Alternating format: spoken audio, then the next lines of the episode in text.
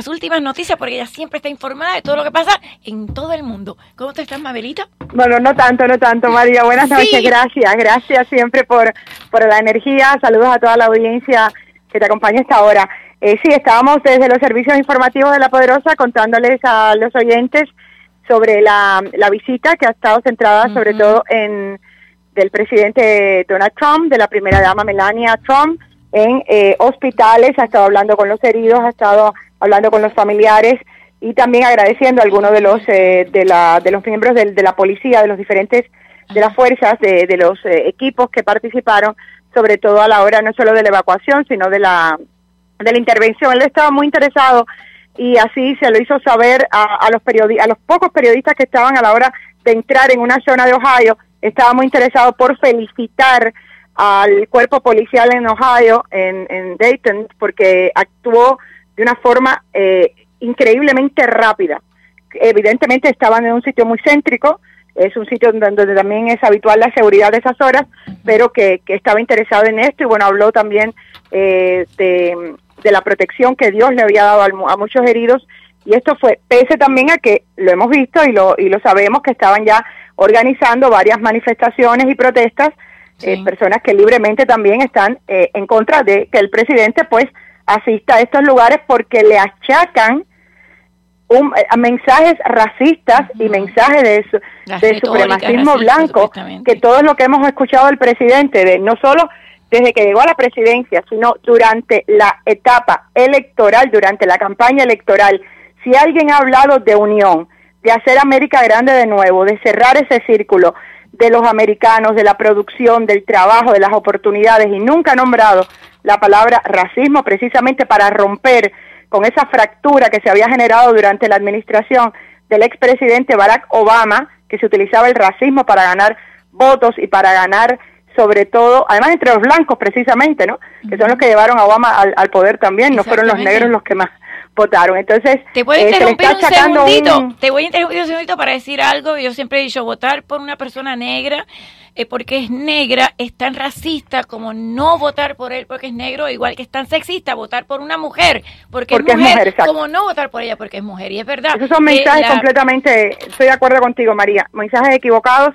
Y lo que sí aquí se está haciendo es una manipulación que a mí me avergüenza por nuestros compañeros, los comunicadores o periodistas, uh -huh. eh, que en muchos casos sabemos que eh, aquí en La Poderosa yo tengo la libertad, tenemos la libertad de decir lo que queremos sobre la información, pero la información más allá de hacer un análisis o de un comentario o dar una opinión, es la, la información es una a partir de lo que exista, luego cada persona puede dar su punto de claro. vista, pero si leemos los mensajes de unidad, los mensajes de fortaleza, los mensajes que siempre ha dado el presidente Trump, que no es ni políticamente correcto, que no es el mejor orador, porque no es político, que no es eh, agradable muchas veces ante las cámaras porque él es como es.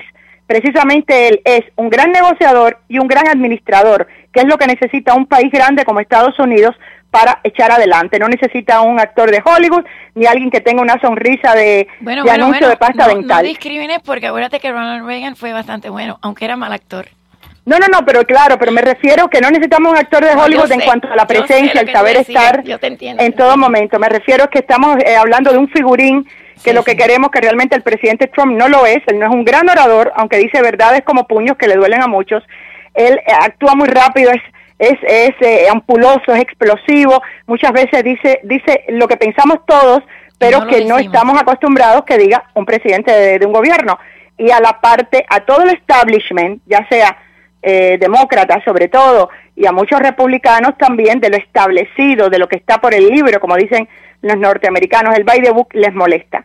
Si alguien ha hecho algo en este país por sacar adelante la economía en los últimos años, para no discriminar a otros presidentes, por supuesto, porque no sería justo, por sacar adelante el honor y el valor de los militares y de los policías, uh -huh. por sacar adelante a los trabajadores de los sitios menos reconocidos, y los a esos que no han ido a universidades. Y los Trump. Uh -huh. Incluso también está claro que una persona que tiene tantos negocios, el que va a un negocio donde donde que, que, ha, que está bajo el apellido Trump, sabe que ahí hay todo tipo de gente, todo tipo de raza, de orígenes culturales, étnicos, porque así se hacen los negocios.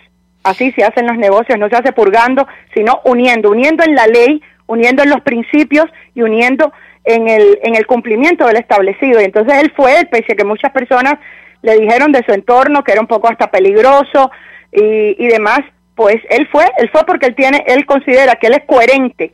Lo que sí podemos decir, podemos criticar de lo que quiera, porque la libertad nos da estas herramientas. Los son criticables y hay que criticarlos porque por supuesto, por supuesto, es decir, pero con buena intención.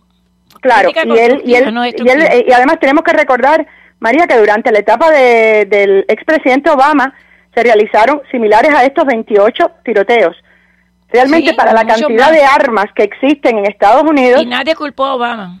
Y nadie no, porque era el discurso de lo políticamente correcto. En este caso, sí ya el presidente Trump, él mismo, durante el discurso, durante la comparecencia, porque no fue un discurso, fue una comparecencia, él invitó a demócratas y a republicanos a reforzar los controles, a buscar vías, es decir, a través de qué vías se puede llegar a un mayor control de eh, las personas que adquieran ciertas armas, es decir, no todas las armas, la, el arma mata igual, pero no de la misma manera ni de la misma rapidez. Entonces, están, van a ir analizando y supongo que lo que van a hacer es poner un poco más de filtros a la hora de vender armas, sobre todo, no solo gente joven. Una persona, hemos conocido el de Las Vegas, ¿recuerdas? Hizo, era una persona creo que era de cincuenta y tantos años, ¿recuerdas? también. Sí, y otras personas porque son porque son eh, veteranos y otras personas. Pero estoy reaccionando a lo que dice la gente. O sea, nadie dijo, ah, porque tenemos que, ah, porque nadie ha dicho ni ha hecho hincapié en que el último, o sea, el que fue ultimado en menos de un minuto en Dayton, Ohio, era, o sea, apoyaba a Elizabeth Warren, y que, o sea, y que era de Antifa. Eso se ha dado muy poca difusión, pero bueno. bueno pero nosotros sí lo hemos dicho en La Poderosa. Y lo importante es que los oyentes de La Poderosa compartan esa información, que, que, que, sumen, porque nosotros aquí vamos desgranando. Si el otro señor era un supremacista blanco, que también Trump lo ha, lo ha criticado, es que las esposas que ha tenido Trump son, son extranjeras. Melania Trump, para toda la audiencia, que no sé si lo saben o no, nació en la antigua Yugoslavia. La anterior mujer de él también era su esposa. Su ex mujer también era extranjera. Entonces, eh, a ver, a nivel etnológico, a nivel. atleta olímpica. sí. Y banca. Exactamente. Muchísimas gracias, Mabel, te agradezco. Yo la llamo así última hora porque ella siempre está informada y ella me dice todo lo último que sabe. es nuestro deber, María, y para mí es un placer, un besazo y un saludo grande, que sé que tienes un invitado de lujo. Mañana, ¿verdad? Eh, calla, a ver, saluda. Te he escuchado, te he escuchado. Hay un, hay un saxo. Qué lindo trabajo. Hay un saxo, hay excelencia. Buenas noches. Qué lindo trabajo haces, Mabel.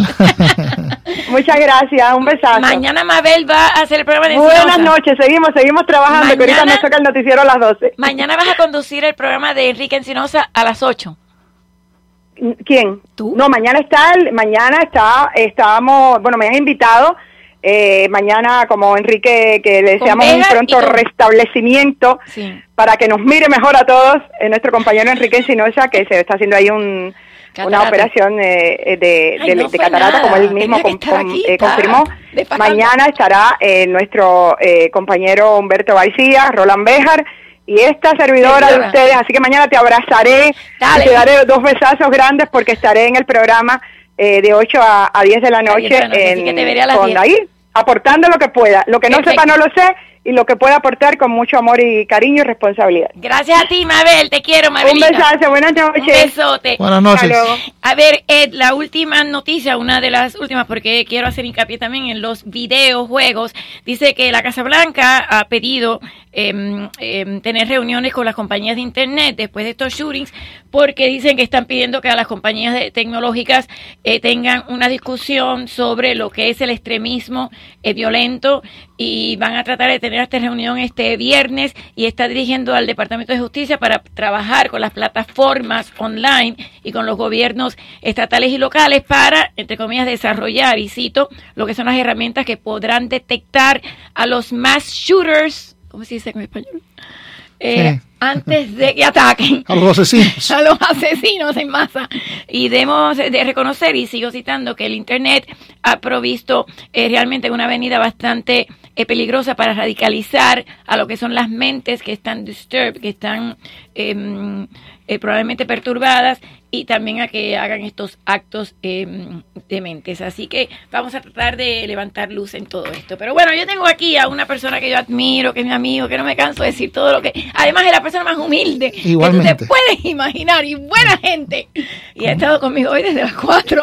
Igualmente lo tuyo. No, qué, qué lindo día. Hemos pasado un día. No te veía desde que Carlos juntos. murió. Tenía Sí. mucha ganas. Carlos le encantaba hablar contigo. Sí, yo, y yo con él. Sí, yo sé que sí, yo sé que sí. Y la pasamos muy bien. Nos quedó pendiente una cena que nunca realizamos con tu Sí, esposa. ¿verdad? eh? Eso es- Nunca la realizamos. Sabes que me pasó eso con Carlos y me pasó con también con un amigo eh, percusionista que fui con, con- fue conmigo a, high school Sí. y al middle school, a junior high. Ajá. Y él me en llamó, Miami. no, él estaba en, Venezuela. California, me llamó y me dijo, quiero grabar contigo. Y yo iba a grabar con él en el verano y se me complicaron las cosas y el muchacho se fue a la cama y no se despertó. Pero era joven. muchacho joven, de, ¿Qué le pasó? tendría menos de 50 años, Ataque un al ataque al corazón.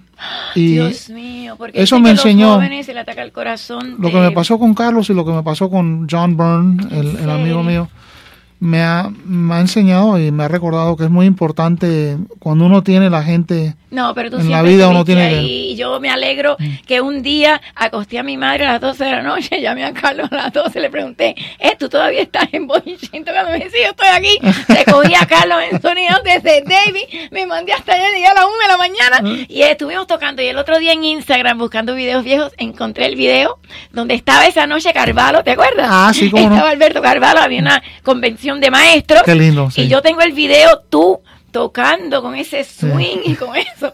La pasamos muy bien. La pasamos muy lindo. y Carvalho no, es tremenda que persona. sí. es- Sí, es- qué, qué suerte tenemos de tenerlo a él como superintendente. Claro que sí, exactamente. Ha ganado premios y le dieron un trabajo pagando mucho más y realmente se quedó. Así Yo, que yo me alegré mucho. Lo conozco bien y... ¿Lo eh, conoces bien, Sí, sí, hemos, hemos hecho Ah, cosas juntos y le tengo mucho cariño y mucho respeto porque él ha hecho un, un gran trabajo en la- las escuelas públicas.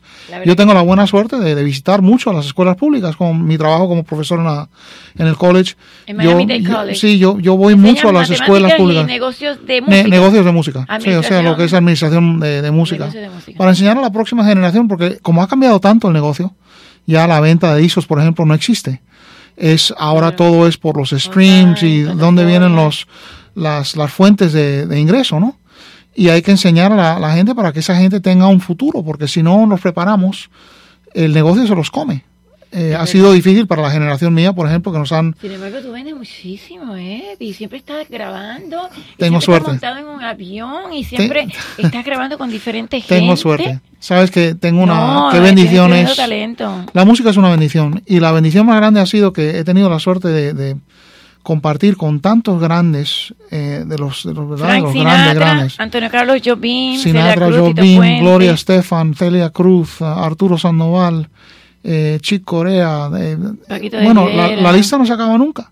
Juan Luis Guerra, Juan Luis Guerra, eh, Diego, Ter- Diego Torres, Diego Torres. eh, gente como Chirino y Lisette. Y yo les tengo Rihanna, tanto cariño a todos. Rihanna. A Rihanna. También. Les tengo mucho cariño un a poco todos. loca, Rihanna. ¿no? uno, uno aprende de todos. Pero eso es lo bonito de los artistas, que po- estamos todos un poco locos, pero poco. nos llevamos bien. un poco loco.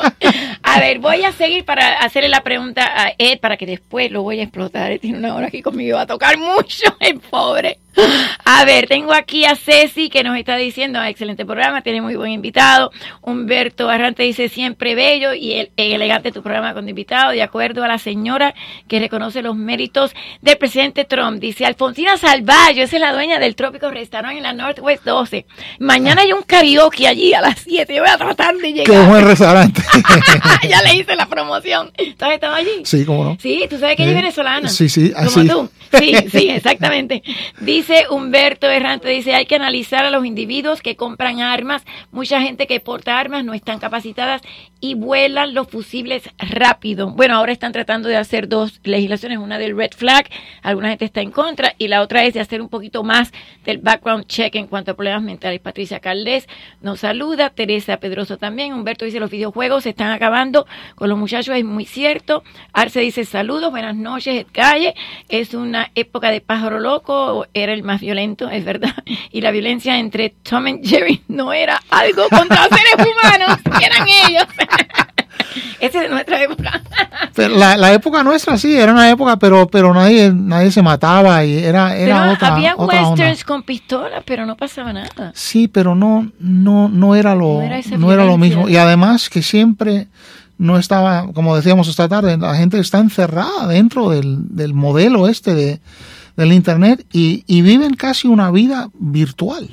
Es una vida virtual. Es una vida que no es real. No están acá, están metidos ahí y la periferia es nada más como un caballo cuando está singular es nada más mirando esa visión y si este me cae mal lo elimino y si este no me gusta me bloqueo y si este me habló de una forma extraña lo borro. La vida no es así, la vida se trata de convivir, quizás por eso es que eh, eh, estamos con tanta división de que estos no aceptan ningún tipo de crítica. No, o sea, yo a mí me gusta decir lo que pienso, pero tengo que admitir que la gente me critica y me diga no me gusta lo que piensa. La gente aquí me regaña cuando alguien me insulta o algo y yo le digo, qué pena que usted tenga su opinión de mí, pero bueno, tiene el derecho y la gente después me dice, ¿para qué tú le permites, porque no, yo no le tengo que permitir nada de su derecho. Esa es la libertad y, y estamos perdiendo ese, esa filosofía o ese entendimiento que todo el mundo tiene derecho a su opinión.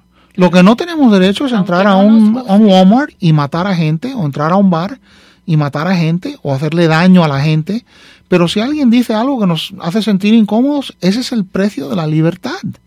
Y a veces no hay que darle poder a eso, es problema de ellos, no mío. Absolutamente. Y, y estamos perdiendo todo eso. Y, yo tengo mucho miedo. Ahora, me hace, me gustó mucho el reportaje y, y todo lo que dijo Mabel. Ah, eh, es, yo estoy completamente de acuerdo con ella. Estoy completamente de acuerdo con ella. Y me hace, me hace, me interesa mucho que el presidente es el que está moviendo la bola y hablando con la gente del Internet, donde están pasando los problemas. Y yo tengo la pregunta, ¿dónde está el FBI? Mm. ¿Dónde están?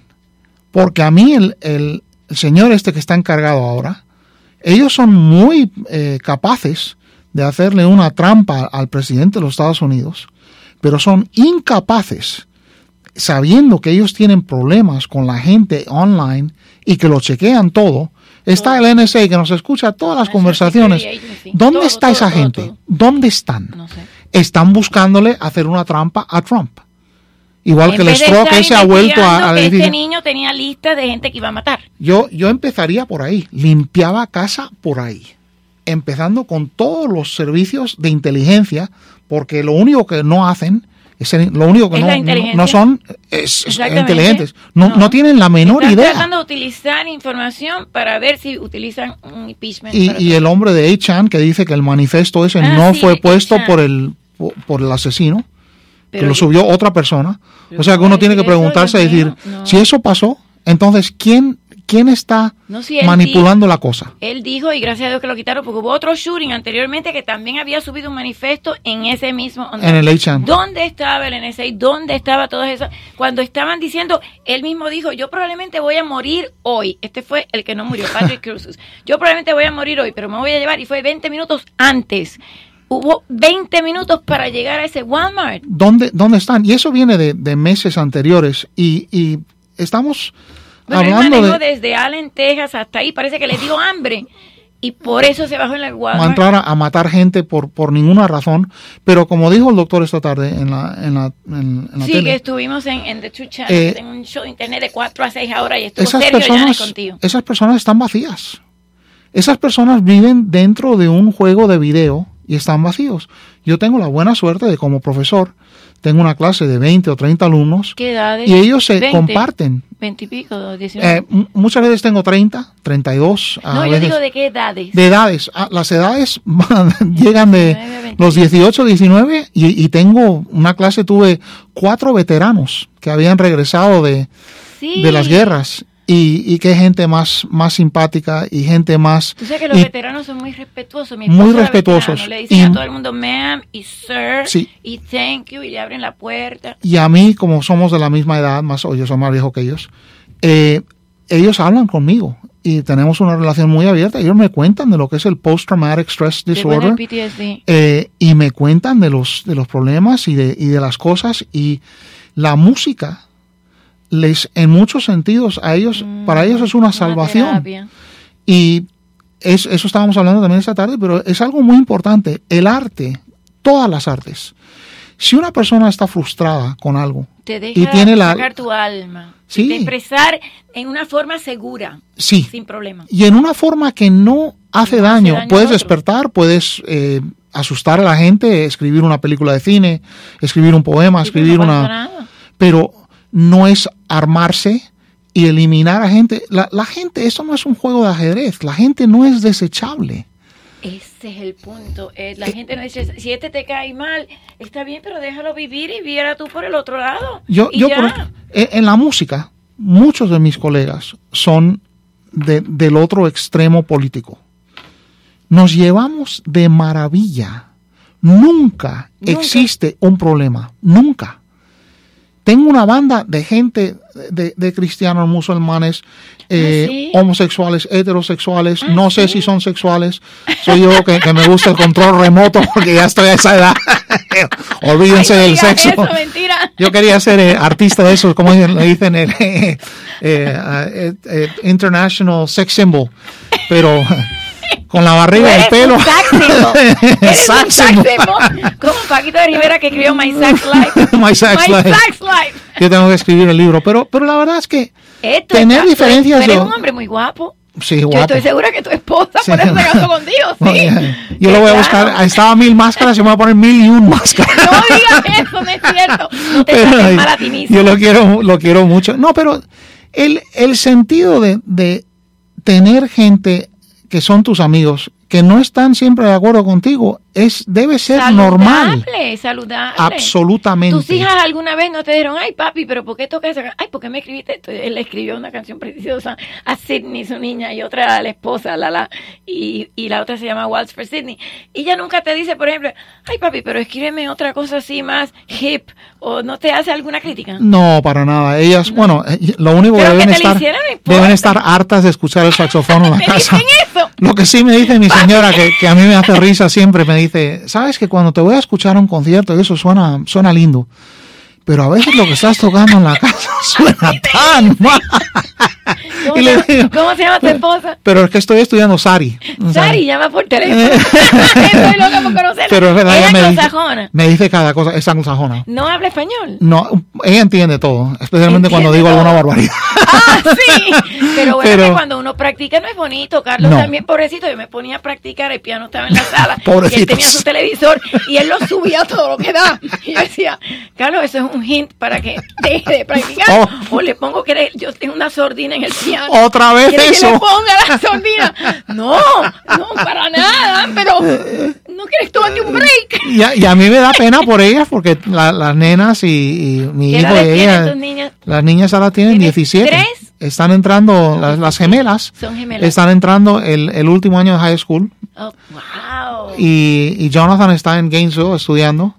Yo, no creo que está en el plan ese de, de 10, 15 años de estudio en. ¿Qué va a hacer él? Eh, está estudiando computación. Computación. A ver qué pasa. Uno, ¿sabes? Lo importante es que ellos encuentren lo que de ¿No verdad le les, les gusta. a Jonathan? Sí, Ah, tengo, bueno, porque sí, te a decir sí. que lo discriminaste. Tengo One for JJ, la, la escribí en el disco de Ah. 360, una cosa más de jazz, porque a él le gusta mucho el jazz, él toca bien el saxofón y eso. Ese disco de 360 es fabuloso. Eh, pero es, es el, eh, un disco de jazz para que, ¿sabes? Porque a veces cuando uno es latino y eso, no, que ellos no tocan jazz, pero por si acaso.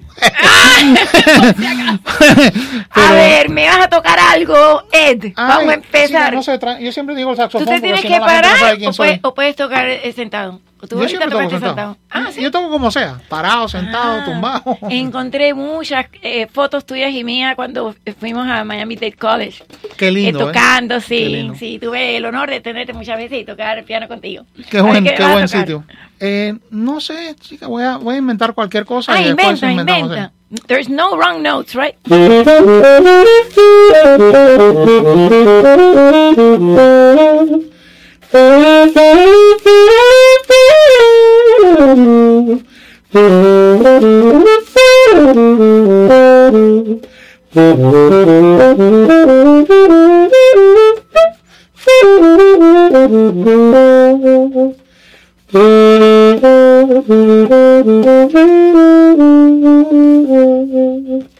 Y a esta hora, a mi edad, a esta hora que estoy dormido.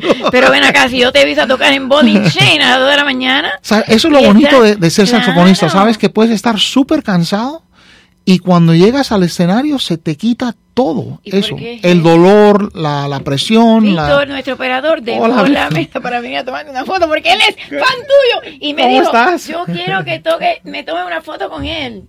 ¿Estás feliz, Víctor? Ven para acá, ven para acá. A ver. estamos en el programa, pero yo le voy a tomar una foto a ambos. Yo soy muy malísima, pero la voy a tomar y se la voy a mandar a los dos. Dale, Víctor Caballero. Gracias. A ver, entonces, eh, ¿tú crees, porque estábamos hablando también en el programa de hoy sobre eh, que hay algo en el cerebro del músico, cuando estamos como cuando tu esposa se molesta que tú tocas y Carlos decía, no quieres tomarte un break, eh, uno está practicando un, pasaje y no me sale y no me sale, el estudio de teclas negras de, de Chopin es horrible. Y vuelve y vuelve y vuelve, se usa una parte del cerebro, pero cuando ya tú te lo aprendes, no sé si a ti te pasa, yo tengo que dejarlo descansar un ratico y entonces when you perform, tú no piensas en el de, nada.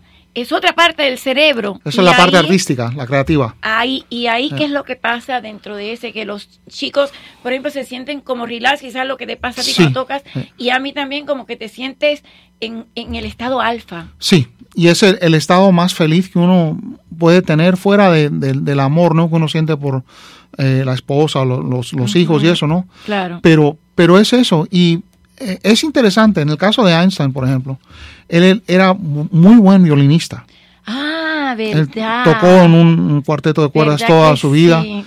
Y él estudiaba el violín y estaba pensando en los problemas del universo. ¿Sí? Y le volvía a la, mujer loca, porque él estudiaba violín y eso, y de vez en cuando se oía un. Y decía, I got it. Y de ahí salía volado a, escribir lo que porque estaba estudiando y pensando, o sea que él, claro, la capacidad mental del, hombre es una cosa increíble, ¿no? Pero él como que podía dividir las dos cosas. Y lo bonito del jazz, en el caso nuestro de, la improvisación, es que nosotros estamos haciendo una, una serie de, de, inversiones, de sustituciones, de en realidad estamos procesando data tipo matemáticamente, como si fuese una computadora, pero siempre con una, una idea creativa.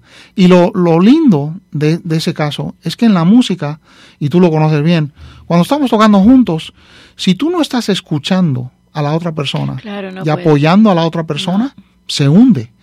Y eso es algo que en esta sociedad Tú y yo tenemos ese clic que ni tenemos que ensayar. Una vez tocamos el lugar, ni siquiera ensayamos. Cuando presenté mi libro, que tú tuviste la generosidad, siempre la tienes de venir. No me cobro un centavo ni nada. Y tengo a este hombre así, que es la cosa más grande del mundo. yo feliz de y, tenemos, y tenemos ese clic que Sí, yo siento para dónde tú quieres ir. Tú a veces, si es una canción mía que tú me estás acompañando, entonces me sigues. Si es una tuya, yo quiero saber si lo que estoy haciendo es lo que tú interpretaste o lo que tú quisiste. Y tenemos ese clic que te sientes como que something happens. Es, es el arte de la comunicación.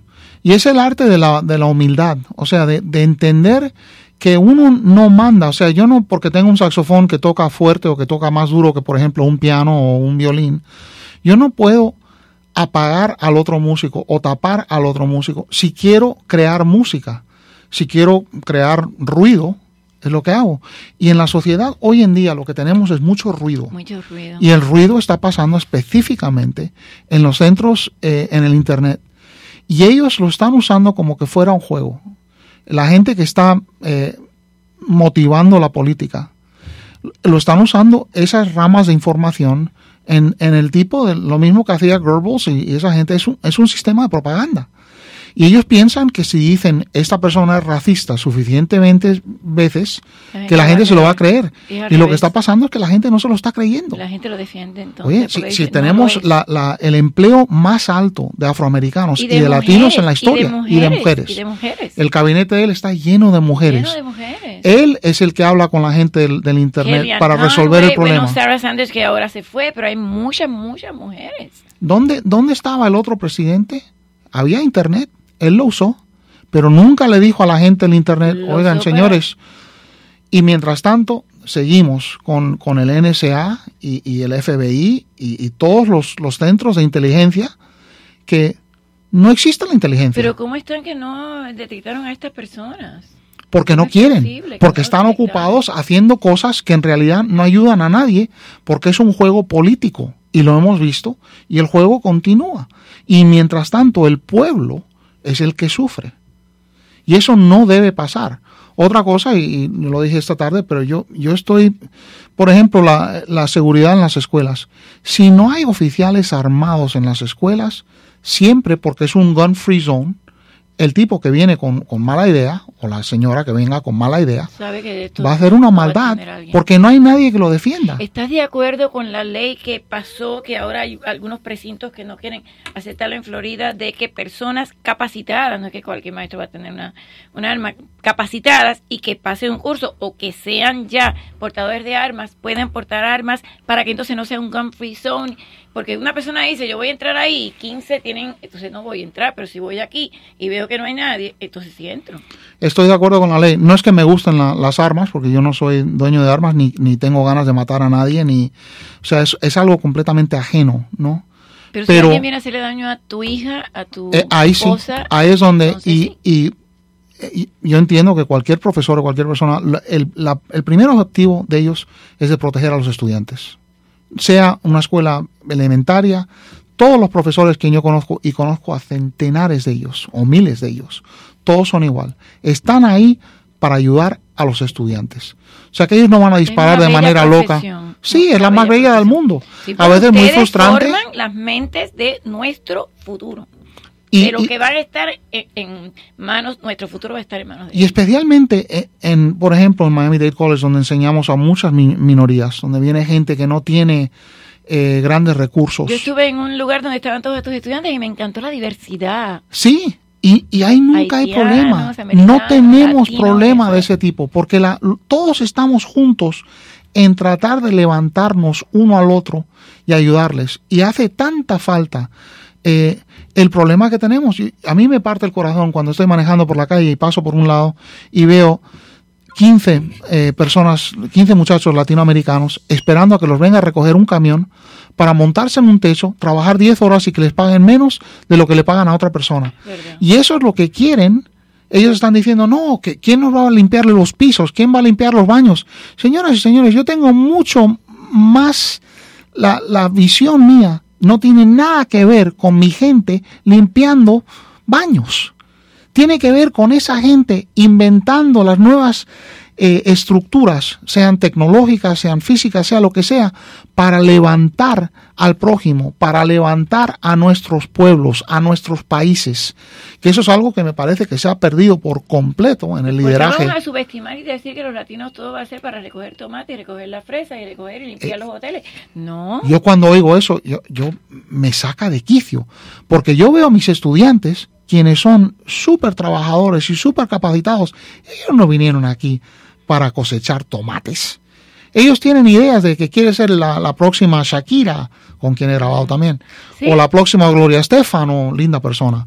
Eh, Shakira y Gloria Estefan.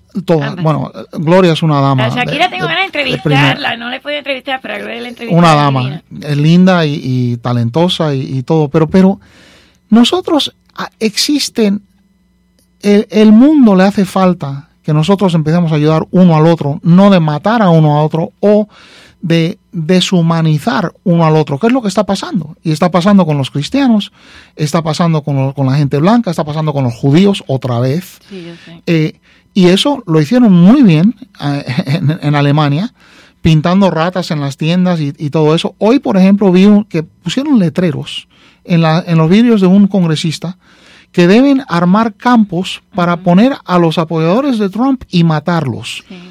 ¿Dónde está? Eso no es odio. Eso, no es odio. ¿Y dónde está la gente gritando que eso no debe pasar? No, no, pasa porque eso no les conviene.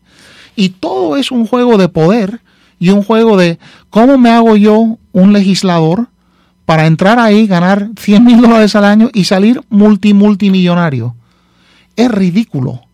Y la gente se lo está tragando y, da, da, mucha pena, pero en, en algún momento, y, gracias a Dios por el, el, choque que ha causado el presidente, porque, y, lo dijo Mabel, lo dijo muy bien, él no ora bien y él no, no dice lo que queremos oír, él dice lo que en realidad es la realidad. Yo como periodista, yo digo, antes yo tenía que leerme 35 periódicos y decir, bueno, este, a ver, New York Times está en contra y este, eh, el LA Times también. Entonces, Washington Post y decidir, ok, ¿qué habrá dicho él en esa entrevista? Que lo citen. Y ahora me levanto por la mañana y a las 5 de la mañana hay un tweet te guste o no te guste, es como en los muñequitos cuando tenían lo que él estaba pensando. Te está diciendo lo que él está pensando, pero es mejor que tener una persona que es muy buen orador como Obama.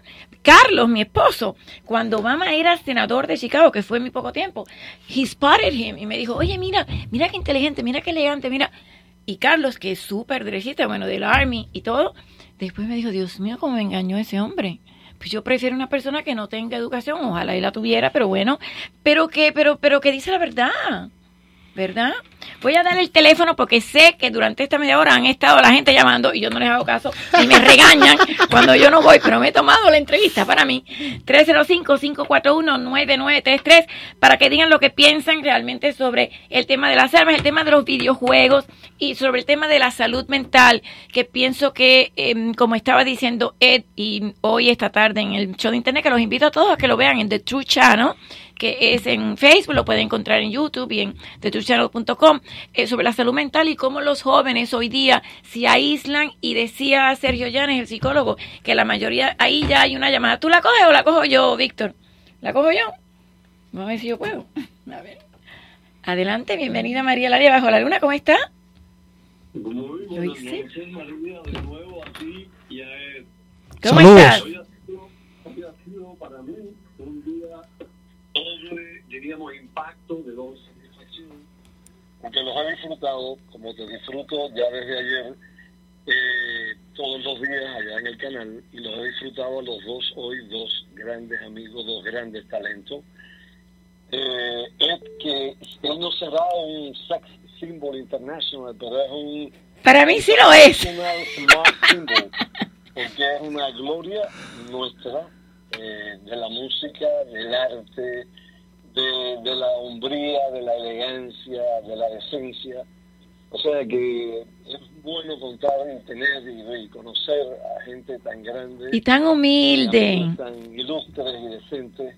Y luego poderlos disfrutar como disfruté hoy esta tarde en medio del trabajo en medio de las cosas. ¿Usted se llama Jesús? Igual es un trabajo que uno lo disfruta tanto cuando está así haciendo lo que más le gusta que, realmente se va muy fácil. Ahora estoy escuchándolo desde que empezó el programa y disfrutándolos una vez más. Además pidiendo constantemente bendiciones para ustedes porque realmente lo merecen. ¿eh? Gracias. Mil gracias. Yo detecto esa voz. Lo mismo que a María, y su hermana, y la familia, y los que pasaron, que Dios les dé luz eterna en el firmamento para que nos guíen a los que estamos aquí en la tierra. Sigo disfrutando el programa y nada, les mando un abrazo a los dos. Igualmente. de agradecimiento, cariño y respeto a ambos. ¿Puedo divulgar tu identidad? Igualmente. Yo como que sé quién tú eres o, o lo quieres mantener en el anonimato.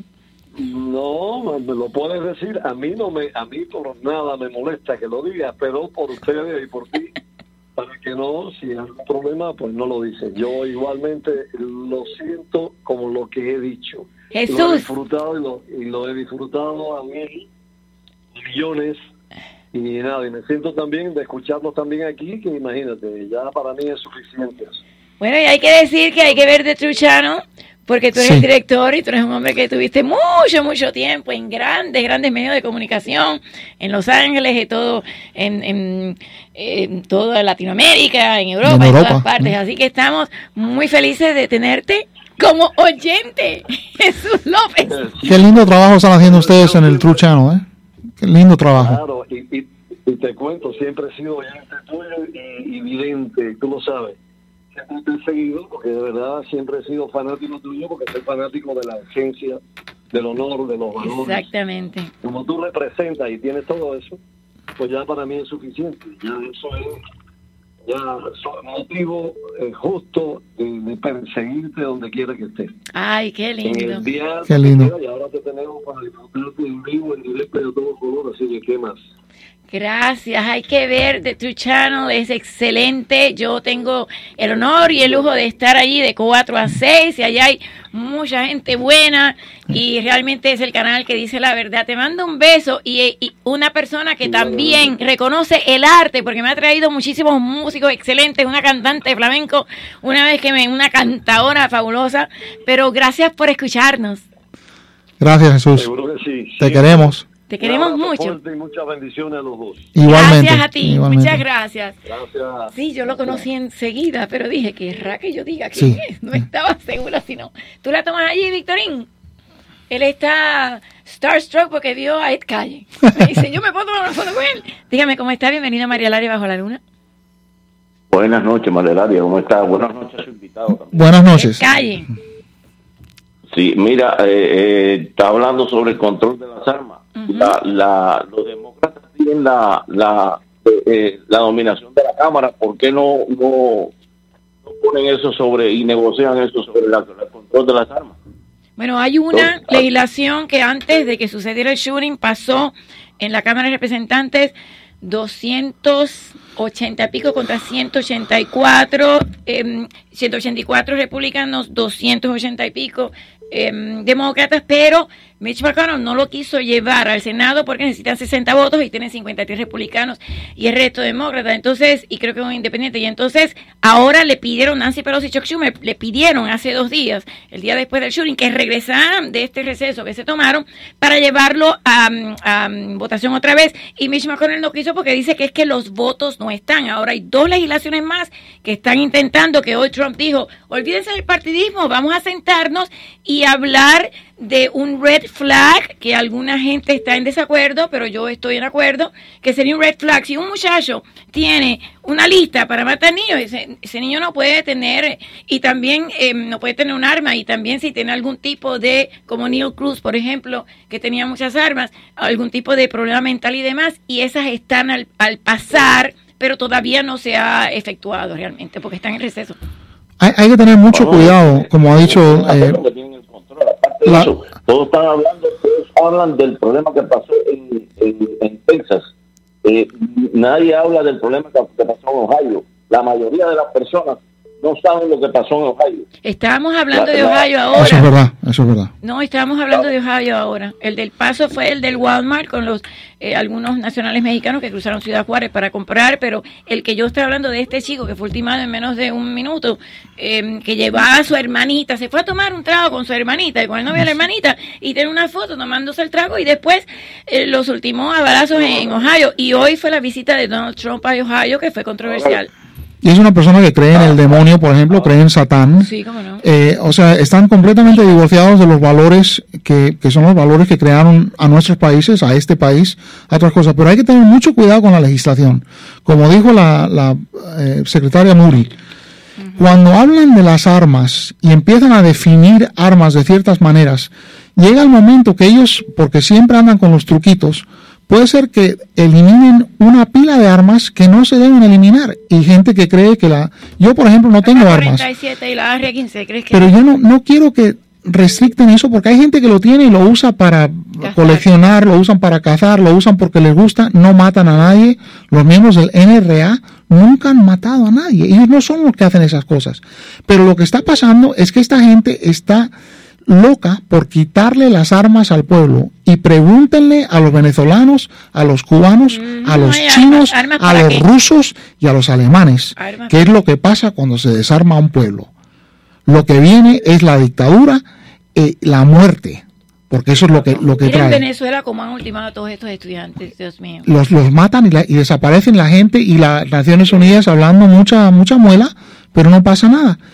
Yo el precio de la libertad a veces es pesado y esto es parte del precio. Ahora, que se pueden hacer cosas, absolutamente.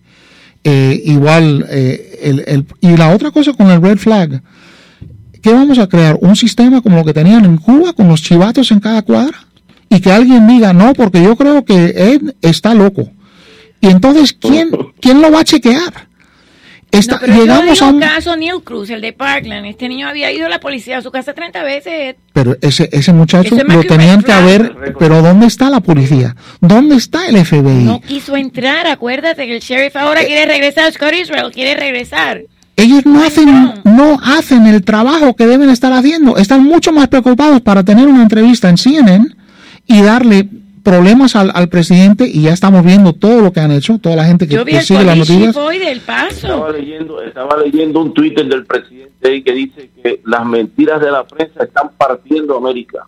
Es verdad. Ah, es verdad. En, es verdad. En, la, el mandato de Obama tuvieron 13 atentados y ningún nadie habla de eso, ni nadie habló de... de ni nadie le echó la culpa a Obama. Y, y yo no le voy a echar la... Y yo no quiero echarle la culpa ni a él ni a nadie. O sea, el, el problema es el de que ¿Nadie le echó la culpa a Clinton? Nadie le echó la culpa a Clinton cuando Columbine, que fue la primera. Nadie. Cuando Virginia Tech, nadie le echó la, la culpa a Bush. O sea, nadie. Entonces, ¿por qué ahora le tienen que echar la culpa?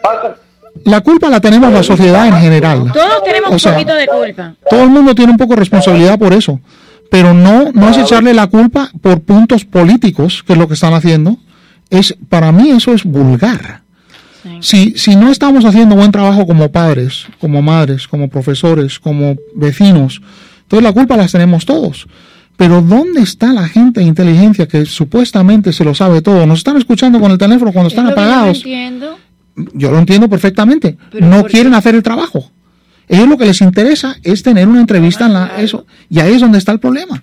Y yo lo siento mucho, no quiero ofender a mis amigos en, la policía. Y... en un fundraiser ayer si ese muchachito eh, era, la apoyaba a ella, que tampoco se le puede echar la culpa a ella, pero bueno, yo hubiera estado en vez de un fundraiser eh, tratando de ver qué pasa cuando una persona que me apoya a mí y es de Antifa quiere eliminar a todo el mundo.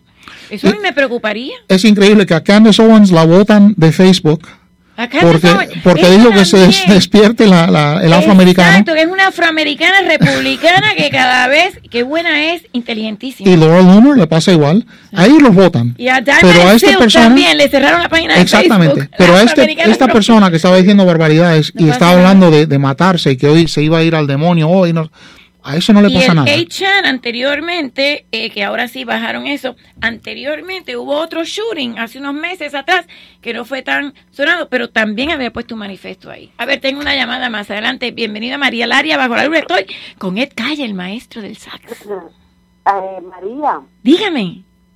Buenas noches para ti y el otro señor que está ahí. Ed Calle. Eh, ok, mira, es bueno, he estado trabajando hoy en el programa de tarde. Mira, eh, están hablando constantemente que los hispanos son atacados, que los hispanos, que los hispanos. Se murieron siete hispanos, los pobres, pero los otros eran chinos y no tenían corazón, no tienen dolor. ¿Cómo es el problema? Aquí el dolor nada más que es de los hispanos. Es verdad. Los americanos no sufren. Porque es que yo veo que es una cosa horrible. Como si los únicos aquí que lloraran y tuvieran corazón son los hispanos. Entonces, este señor, el presidente de México, sí, va a demandar. ¿Cuántos muertos tienen ellos en México? ¿Y en Chicago? ¿Y en Chicago todos los tiroteos que hay? Mira, mataron una pareja de americanos. ¿Dónde? Antes de este problema aquí, en, en México. Y de eso no se habla. Entonces, el otro muchacho de 24 años de Ohio, creo que él era demócrata. Sí, antifa. Eh, es lo que estábamos diciendo ahora, que era demócrata y de antifa y, que apoyaba a Elizabeth Warren. Hubo una pareja anglosajona. Mira, mira, déjame terminar un momentico la idea, mira. Tú sabes también lo que pasa, que Trump prácticamente está solo con el pueblo. Sí. Pero el pueblo, imagínate, estamos nosotros, estamos aquí abajo. Yo no he visto un republicano de allá arriba, del Congreso, que salga a defender a Trump como salen ellos, dos ellos en masa, y decirle, no, aquí, antes de Trump, hubo esto, esto y esto y esto. ¿Eh? No, entonces el único que tiene que salir y decir que si los medios son estos y hacer y decirlo, por, escribirlo por Twitter, todo ese lío, es Trump es solo, porque no salen ahí a que los cojan todos los micrófonos y decirle no, Aquí lo mismo han habido matanzas de estas en Colombia en el año 99 y no estaba Trump. Y cuando los niños, y, vean acá, los 20 niños que mataron en Conérico. Sí, Sandy El arma no la tenía. Mira, escúchame, el arma no era de ese muchacho. Era de su madre. El arma era de la madre del Absolutamente. Para terminar con esto, aquí hay mucha ayuda para todas las recuevados y vagas que hay aquí en este país de una punta a la otra. ¿eh? Pero no hay ayuda mental, psicológica para esa juventud nacida aquí. Y americanos, sí, americanos. Porque aquí se creen que los únicos que tienen dolor y corazón son los hispanos. Bueno, los americanos también lloran. Sí, y también tienen dolor y problemas. Hubo una... que Dios ponga, que Dios ponga su mano sobre este país. Porque es muy triste lo que está pasando. Eh, Hubo una parejita que tenía un recién nacido y la madre abrazó a su bebé en el paso, el padre ambos murieron y salió la hermanita más jovencita de la mamá de ese bebé, o sea, sobrevivió el bebé.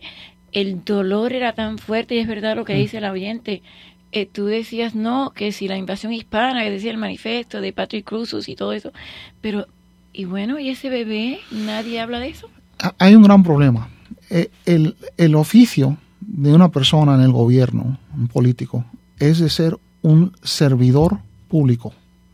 No es de ser una persona buscando reelección constantemente para enriquecerse.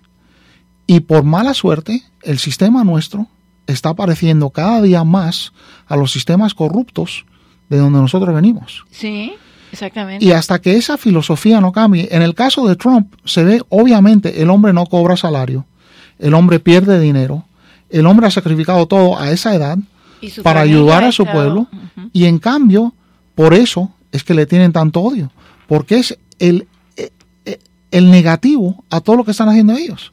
Como mirar un, espejo en revés y eso les molesta y el, eh, es, un, es un problema enorme y están usando a los hispanos como una excusa. Esto de darle, por ejemplo, el seguro médico a los ilegales primero. Y los anglosajones nacidos aquí. y a, todos los a toda la gente, toda la gente que son, sean anglosajón, sean latina, todos los ciudadanos. ¿Por qué el Congreso tiene un sistema de médico? ¿Por qué no nos dan ese a todos? Yo siempre Pero eso no conviene. ¿Y por qué ellos no tienen Obamacare? Eso no conviene. ¿Sabes por qué? Porque los cristianos no votan por ellos.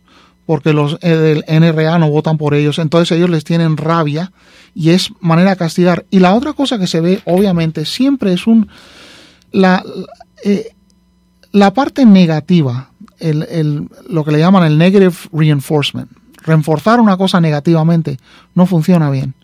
Pegarle a los niños no funciona bien. Las cárceles obviamente no funcionan bien. salen peor y la reincidencia es mayor cada vez que están en la cárcel, reinciden. Pero es la filosofía que tenemos hoy en día, es que todo el mundo es una víctima por culpa del otro, porque el otro nos está haciendo no sé qué. Yo no le tengo envidia a una persona que gana mucho dinero o que le va muy bien. Al contrario, yo lo felicito. A ver cómo lo hiciste, a ver si yo lo puedo hacer también. Absolutamente. y ellos.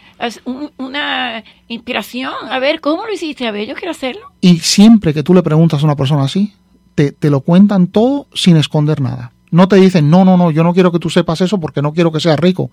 Ellos lo enseñan. Eh, no, no se entiende. trabajan más. Fíjate, Trump, ese hombre no duerme. No ese hombre a veces a las 7 de la noche firma una legislación, a las 5 de la mañana ya está, él no toma, ni fuma, ni, o sea, el padre lo llevaba a y, y sinceramente una persona, yo prefiero una persona que esté trabajando todo el tiempo, y bueno, a lo mejor algunas cosas le salen mal. Mira, el Dow Jones bajó 700 puntos antes de ayer, ayer se recuperó 200. Tiene problemas de conciencia, pero bueno, algunos problemas tiene que tener pero está trabajando. La gravedad funciona siempre. Lo que sube, baja. Eso no falla. Eso es verdad. Lo, que sí, una, una de las cosas que debemos hacer y que debemos pedir que es darle a los niños, a la, a la gente joven, estoy hablando de niños hasta los 18 o 20 años, darle una oportunidad de tener actividades sociales, sea deporte, sea el arte, sea clubs, sea cosas donde ellos tengan interacción, con, con otros seres humanos. Porque lo que está pasando es que en, los juegos de, verdad, no con un telefonito. Están viviendo un mundo virtual donde la vida no tiene valor ninguno. No, no tiene. Y, como dijo la señora, eh, nos duele a todos. A mí me duele cuando cualquier persona muere, no cuando muere un amigo o que sea latino o blanco o Exacto, a mí, a mí me duele cuando reprimen un cubano, pero también me duele cuando reprimen un chino. Y me duele cuando el muchachito ese americano fue allá a Corea del Norte y que supuestamente sacó un flyer que supuestamente y vino acá en coma. O sea, otro buen beer, yo lo sufro igual. Entonces dice, porque somos hispanos, pero es que estamos hablando de supremacía, porque los hispanos somos mejores. O sea, los americanos están en su casa, nos dejan entrar a nosotros, tenemos que también eh, tener pena sobre ese bebé, ese recién nacido que la madre lo abrazó y murió y el padre también y la hermanita. Me imagino que sea la que cuide ese bebé a mí me duele tanto que si hubiera sido una cubana o una mexicana igual. Eso la supremacía me da, me da risa. A Einstein una vez le preguntaron, dice, señor Einstein, profesor Einstein, eh, ¿cómo se siente siendo la, la persona más inteligente del mundo? Y él dijo, yo no sé, pregúntenle a Tesla. Ah, verdad, en ese entonces todavía. Y Isaac Newton. ¿Verdad que sí? Hay un par de hermanos. Él lo eh, reconoció. Él lo reconoció, absolutamente. él no se pensaba que era mejor que nadie. Ah, él estaba en tratando de mejorarse y tratando de encontrar los misterios del universo que nos iban a ayudar a todos. En el caso de Newton, había dos hermanos que habían, eh, eh, ellos pensaban que habían descubierto alguna una solución matemática y lo invitaron a Europa cuando era muy mayor lo invitaron, creo que fue a Italia, a, a, que fuera a dar una charla sobre eso. Y Newton fue. Y Newton tenía muy mal genio, pero él fue y ellos le hicieron la pregunta y eso, y Newton se los comió vivos. Y cuando terminó dijo... pregunta le hicieron? Una pregunta sobre una prueba ah, matemática que no se había comprobado y, ellos ah, pensaban que tenían la respuesta y que él no. Ah, ya, ya, Y él le dijo, señores, eh, es así, dice, eso yo lo había descubierto hace 20 años, lo que pasa es que no lo publiqué. Dice, pero le voy a decir una cosa, es una persona muy mayor para esta hora y no tengo ganas de venir aquí para eh, viajes de egomanía. O sea, gente de ese nivel. Estamos hablando de los grandes, una persona como Coltrane, a mí me contaron una historia, un gran saxofonista, uno de mis héroes, ¿no? Él estaba en una casa, me lo contó el Slide Hampton, el trombonista. Estaba en una casa, todo el mundo juntos, estaban todos los grandes artistas de jazz. Dice que Coltrane era el único que iba a cada uno de los músicos y le preguntaba, oye, ¿qué estás estudiando? ¿Me enseñas eso? ¿En serio? ¿Qué tipo de música? no, le estaba, ah, si alguien tocaba algo chévere o no sé qué, estaba Eric ah. Dolphy, estaba, le dice, oye, ¿qué tocaste ahí? Enséñamelo. Y él, entonces él se iba a la esquina y se lo aprendían los 12 tonos. Si Coltrane está preguntando a los otros. A los demás lo que estudiaban, imagínate tú. Imagínense. Entonces, esto de la supremacía, ¿qué es eso? Nosotros no hablamos. Eso es lo que es. Es, es Cuando que hay arrogancia es inseguridad. Y, y nos Cuando hay que yo te quiero decir que yo sé esto y tú no te estoy diciendo, ay, yo como no estoy segura de lo que estoy diciendo, te tengo que decir eso para, para, para defenderme. Y estamos como los niños chiquitos con los nombretes. Esto de que no, racista, supremacista, que latino, que negro, que no. Señores, están, están, todo el mundo está muy confundido en lo bonito de ser profesor, por ejemplo, en la, escuela, que eso no existe. Eh, para, para nos, en, las clases mías no existe? O sea, si, si hay una, una chica o un chico, o es mayor o es menor, o todos son iguales. No importa. Lo que importa es, estás aprendiendo cómo te puede ayudar, cómo te puede... Y ellos se ayudan uno al otro.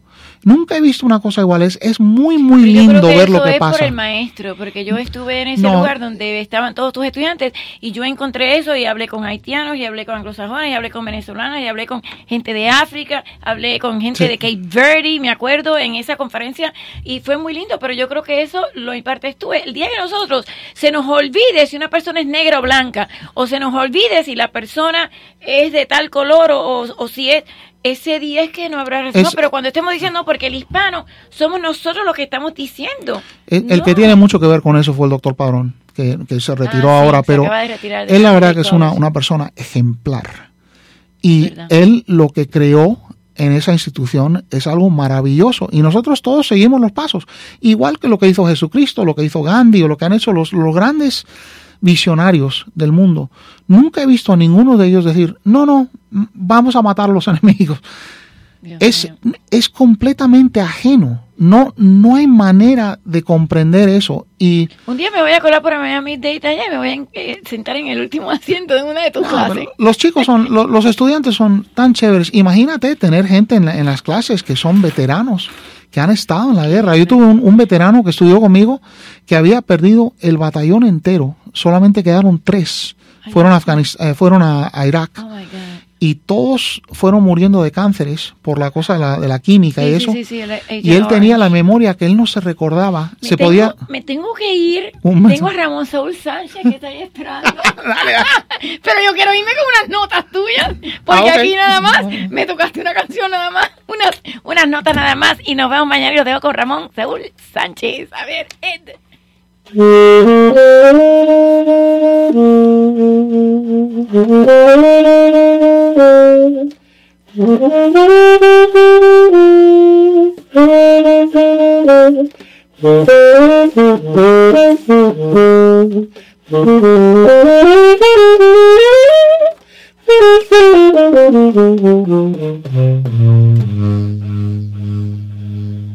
Buenas noches, hasta mañana.